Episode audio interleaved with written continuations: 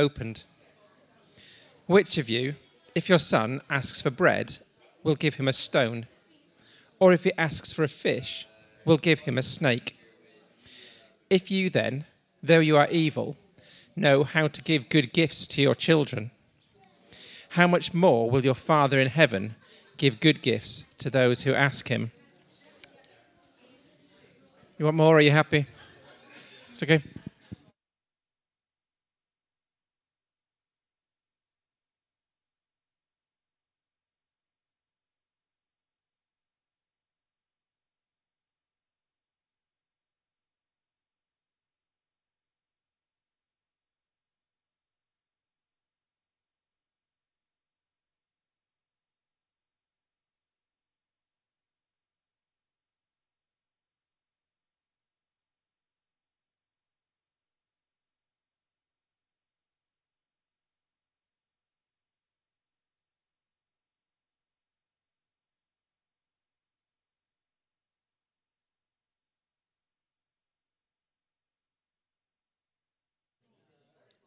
We are doing a sound check now. Just waiting for Ezra to do his thing.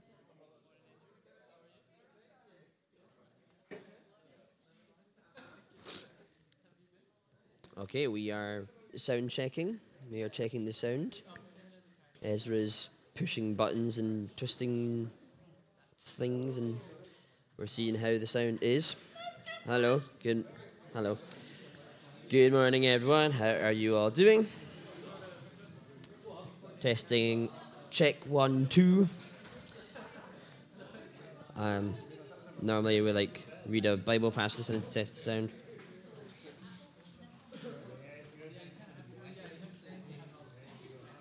Hmm. Right, how's that? Are we good? Hmm. Who's uh, who's seen uh, Oppenheimer or, or Barbie? Both excellent films. The double feature. But Barbie was an absolute masterpiece. Like, I don't care what anyone says. I, I had a great time watching that film. Oppenheimer was not so fun, but still an excellent film, and just in a very different way. Another Christopher Nolan masterpiece. He is a genius. Oh yes, we're just we're just getting ready for the real summer blockbuster, the Meg Two, back for seconds. Like, what? I mean, with Jason Statham and a shark, I mean, you can't. You thought you can't get better, but it's got dinosaurs. Wow, incredible. No, I haven't actually. I saw like posters, but I haven't actually watched the trailer for it. So, definitely gonna check that out. Mm. What else is coming out this year? Oh, there's like the Willy Wonka like prequel thing. I don't. Yeah, but I just like. Do we really need it? Like, why does everyone need an origin film these days? Like, it's all prequels and remakes. Like, nothing original. Well, apart from Oppenheimer and Barbie. Um, yeah. Really. The Equalizer 3. I mean, come on. Denzel Washington, like, can't complain. Cool.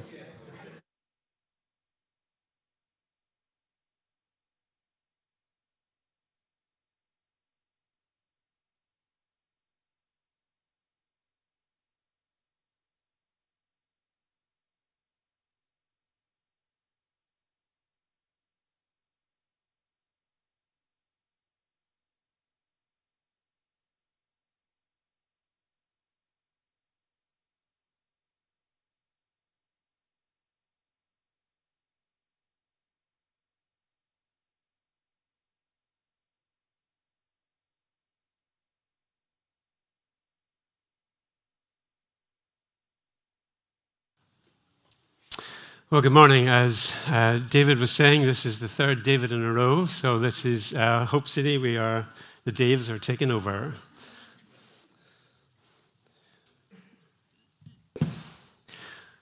Once upon a time, in a land far, far away, there lived a young boy.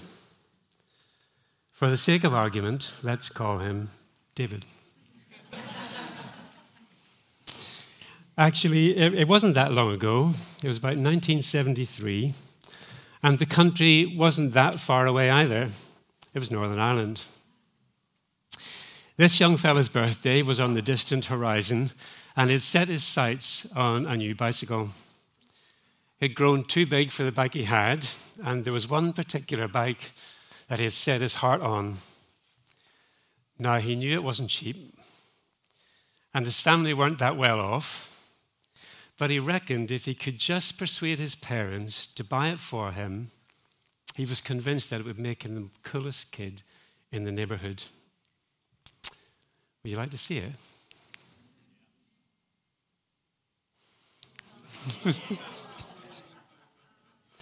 this, ladies and gentlemen, boys and girls, is a Mark II Raleigh chopper.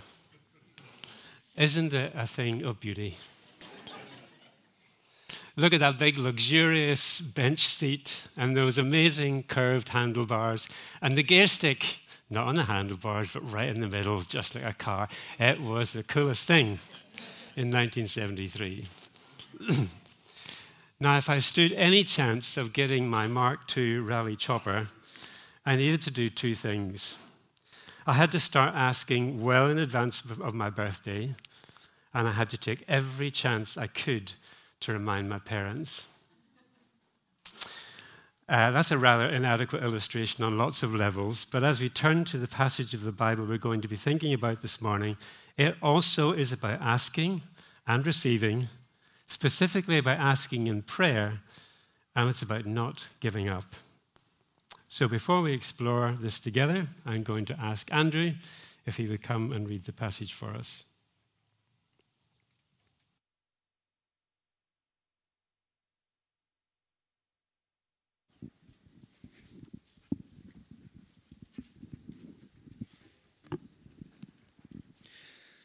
Matthew chapter 7, beginning at verse 7. Ask, and it will be given to you. Seek, and you will find. Knock, and the door will be opened to you. For everyone who asks receives, the one who seeks finds, and to the one who knocks, the door will be opened. Which of you, if your son asks for bread, will give him a stone? Or if he asks for a fish, we'll give him a snake. If you then, though you are evil, know how to give good gifts to your children, how much more will your Father in heaven give good gifts to those who ask him?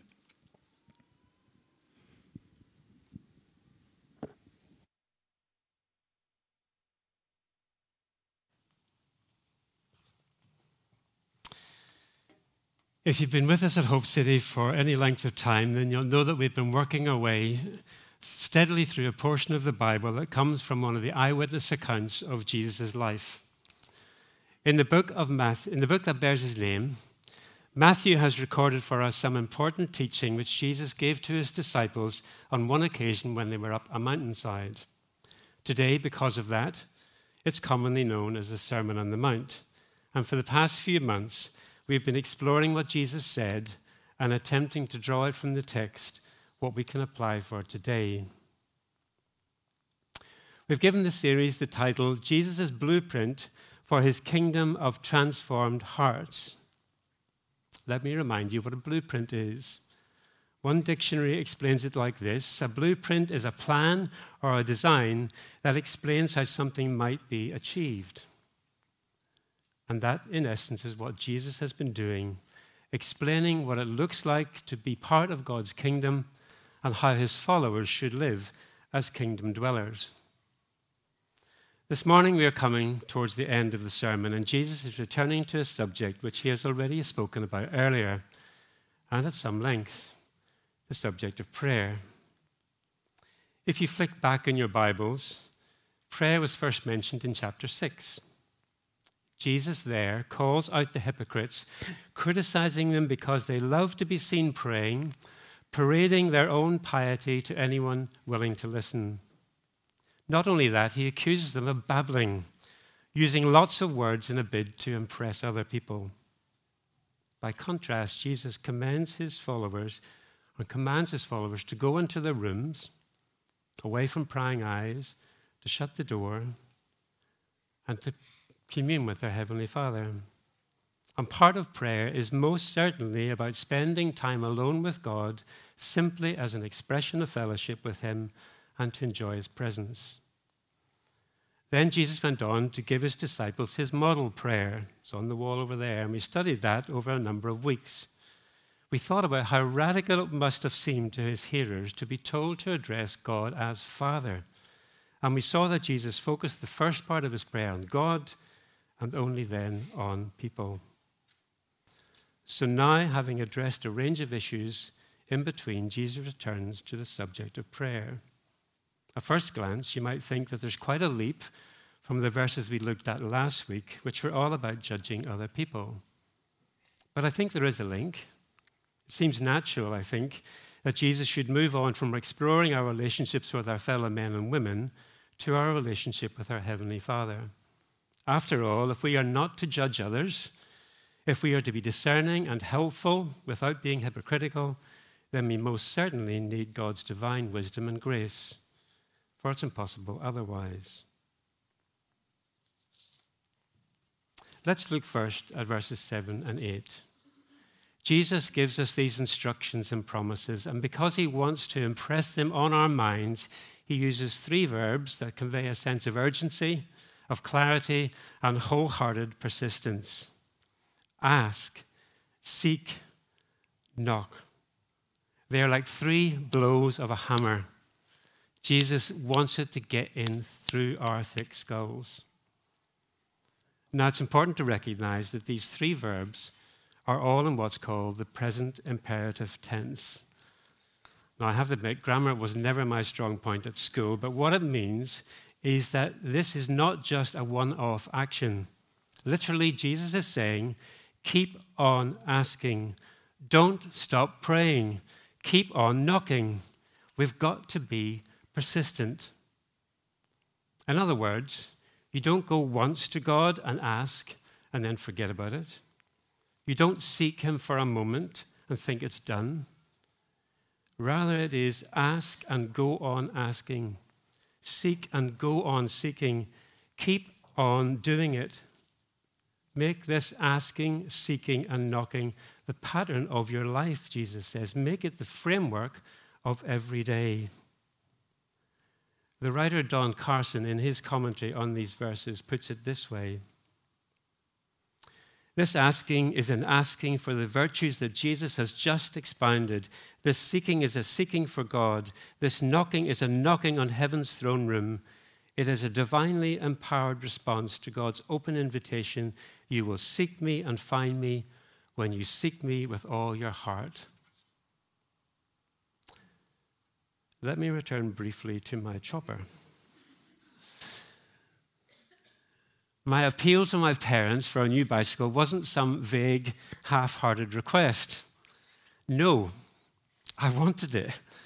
My mind was most definitely engaged, and my will was most definitely focused. I would really, really like that bike. And I'm asking for it as best as I know how. And my birthday's coming up, by the way. And that was just for a bicycle. In the same way, Jesus wants us to come to God, not with a bunch of vague generalities, but with an attitude that says, Father, I'm here today to ask about this thing which is on my mind. I need your help for I cannot make sense of it on my own. I'm at a loss to know what to do. I need to talk to you about it again. It's no coincidence that the very first words of Jesus' sermon were these Blessed are the poor in spirit, for theirs is the kingdom of heaven. Here is a key. Those who come to God in such a condition and with such a mindset recognize that they are spiritually bankrupt. There's nothing they can do to earn a place in God's kingdom. And so they come with an eagerness to God, and they come rejoicing in the very fact that Jesus invites them to ask, seek, and knock. Let me pause for a moment. Perhaps this morning I'm speaking to someone who hasn't been a Christian for very long. all this talk about persistence, about asking again and again, might seem a bit strange. You've been saved. You are united with Jesus Christ. You've been adopted into God's family and you have a sure and certain hope for eternal life. Yes, that is all true and it's wonderful. But you are also in a spiritual battle. And until you reach heaven, things may not be that easy.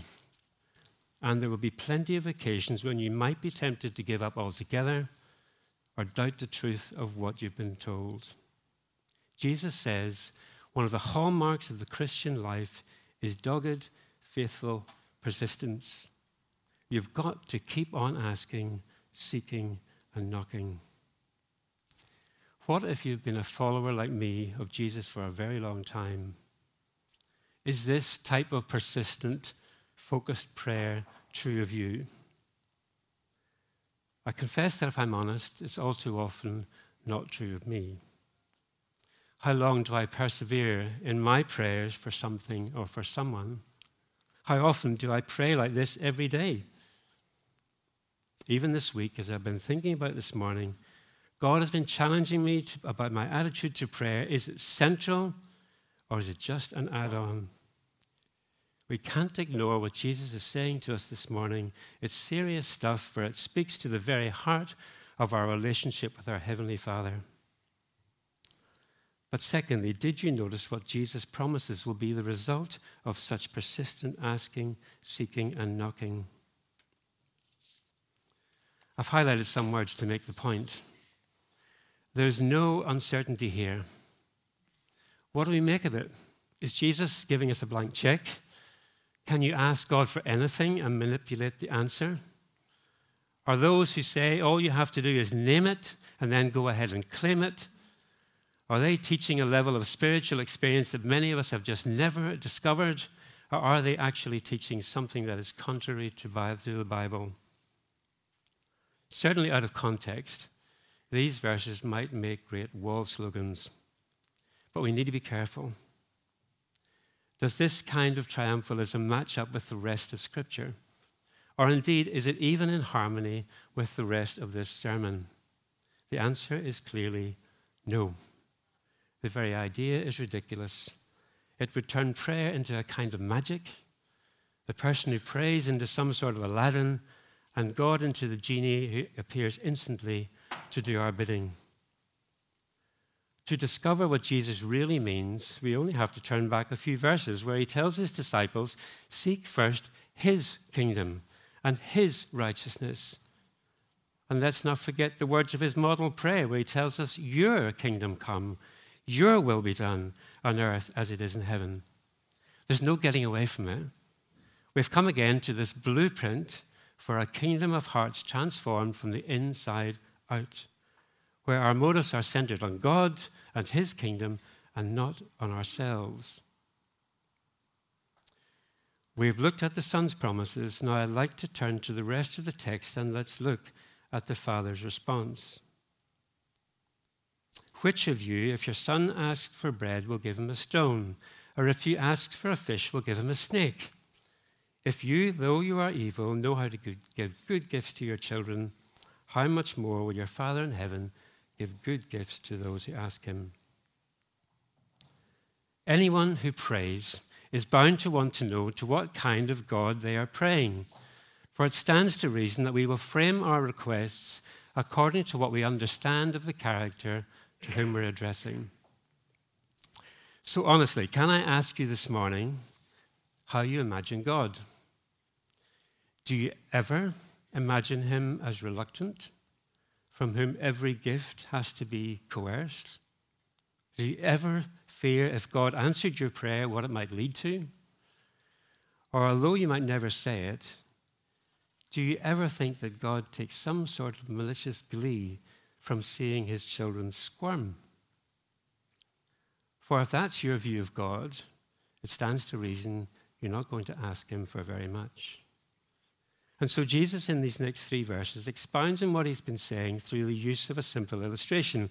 The picture is straightforward, and one even his disciples, who could be very slow at times, would understand. Your son comes to you asking for some bread. Would you hand him a stone and say, Chew on that, it'll do you just as good? Or if he comes asking for a fish, would you pass him a snake and say, Try that with a bit of butter on the side, but just watch out for the fangs? On the face of it, a round shaped stone might look a bit like a bread roll, and a snake might just resemble a slippery eel. But the point is clear. When your child asks for something wholesome, would you give him something inedible or positively dangerous? No, of course you wouldn't. Human parents, Jesus says, even though they are evil, selfish, and sinful by nature, and all of whom fall short of God's standards, they still love their children and they want to give good gifts to them. But the force of the illustration lies in the contrast between the lesser and the greater, between human parents with all their limitations and our Heavenly Father, a Father who is supremely loving, kind, good, powerfully able, and more than willing to shower us with good things. A God who knows the end from the beginning. A Father who has my best interest at heart, who has a plan for my life which is far superior to mine.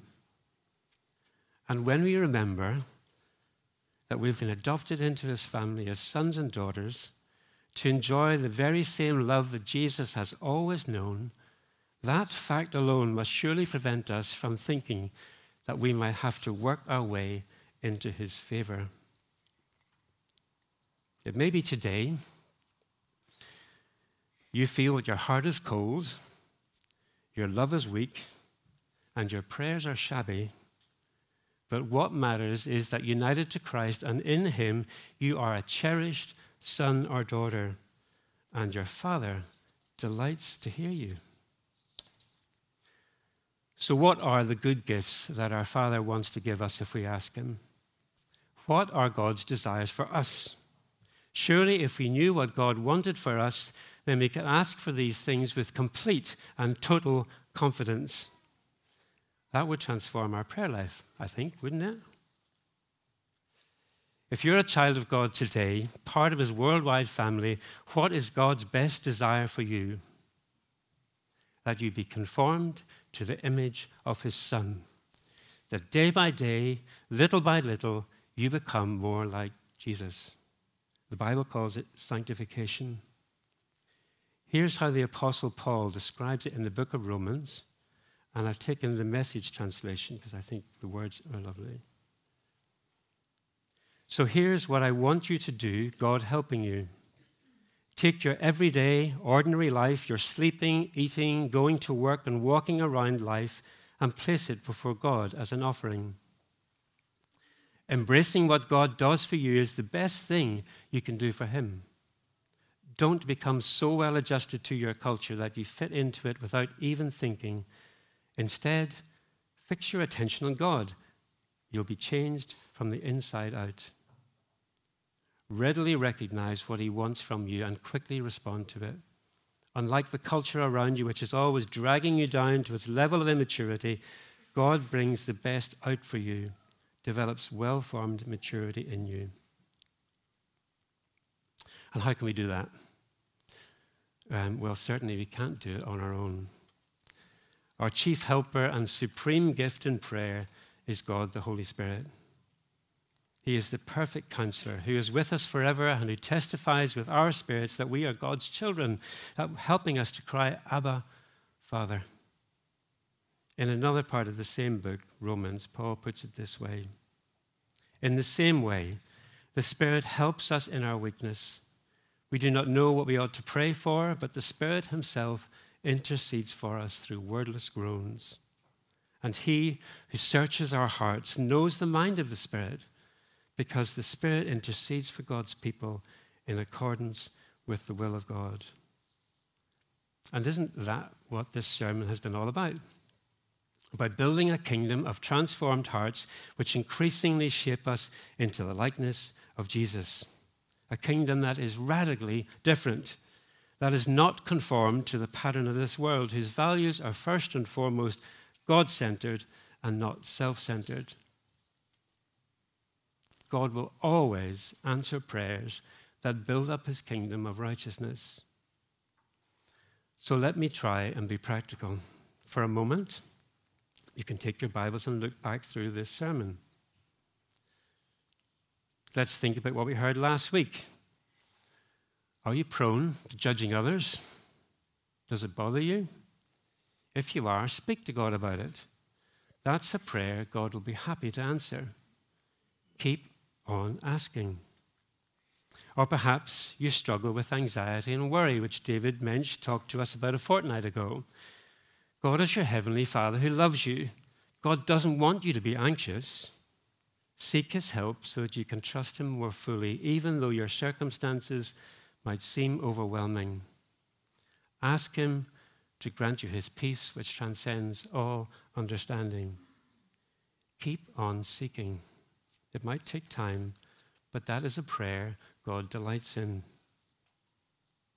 Or going back, looking into chapter 5, maybe it's lust that constantly drags you down, convincing you that God won't want to hear from you. Knock on heaven's door. God will not let you be tempted beyond what you can bear. He has promised to provide a way out so that you can cope with it. Pray about it in the sure and certain knowledge that God can help you overcome it. It is a good thing, and God longs to answer. Keep on knocking. If you're here today and you wouldn't call yourself a Christian, you might be thinking, well, what on earth has this all got to do with me? This message is for you as well. We've been thinking about good gifts. The greatest of all gifts is Jesus Christ. God so loved the world, the world which He created but which we spoiled and ruined. He so loved us that He sent His one and only Son, Jesus, to die for you and me. God has a plan for the world and for you. It is a plan He thought up before the foundation of the world. And in this plan, God has been working to save and adopt into His family people from every nation. He desires that no one should die without Jesus, but that everyone should put their faith in him. He is waiting patiently. Today is an opportunity to turn away from your sin and turn to God. Today, you can be part of God's kingdom. Let me close. Thanks for listening. My big takeaway God wants to give good gifts to his children. Jesus calls us to ask, seek, and knock with commitment and persistence. And in case you're worried, I did get the bicycle.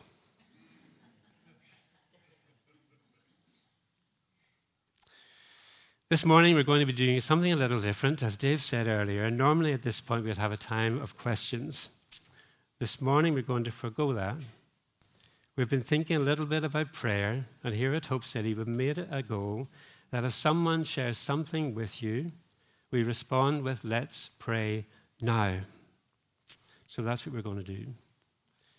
We're going to spend the next three minutes or so in silent prayer. This is a time for you to spend with your Heavenly Father, free of distractions. Perhaps there's something I've said this morning that's been a challenge and you need to talk to God about it. Perhaps you just need to tell God you love Him and thank Him for all the good gifts He's given you. Maybe you want to look back through Jesus' sermon and speak to God about an aspect of your life that needs sorting out. At the same time, I'm going to put word, some words of a prayer up on the screen. There's nothing special about them, there's no magic formula. It's a prayer of confession and repentance. If God has been speaking to you this morning, then please pray this prayer.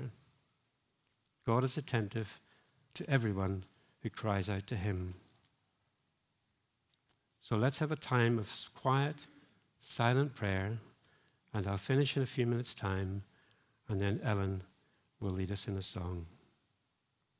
Let's pray.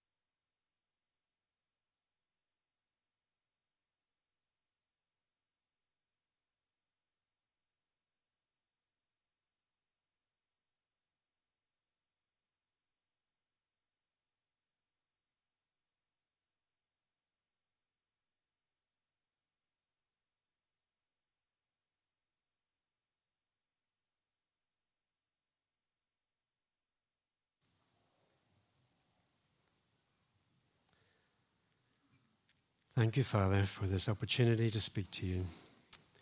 Please take our prayers and answer them according to your perfect will. In the name of Jesus, Amen. Did you pray that prayer? If you did, let someone know. You've joined a new family, and we'd love to welcome you in to help you take your first steps in this new life. Speak to a Christian friend, speak to me or one of the other leaders after the gathering. And if you're online, I think there's a button you can click to connect with us too. I'm now going to hand over to Ellen for a song.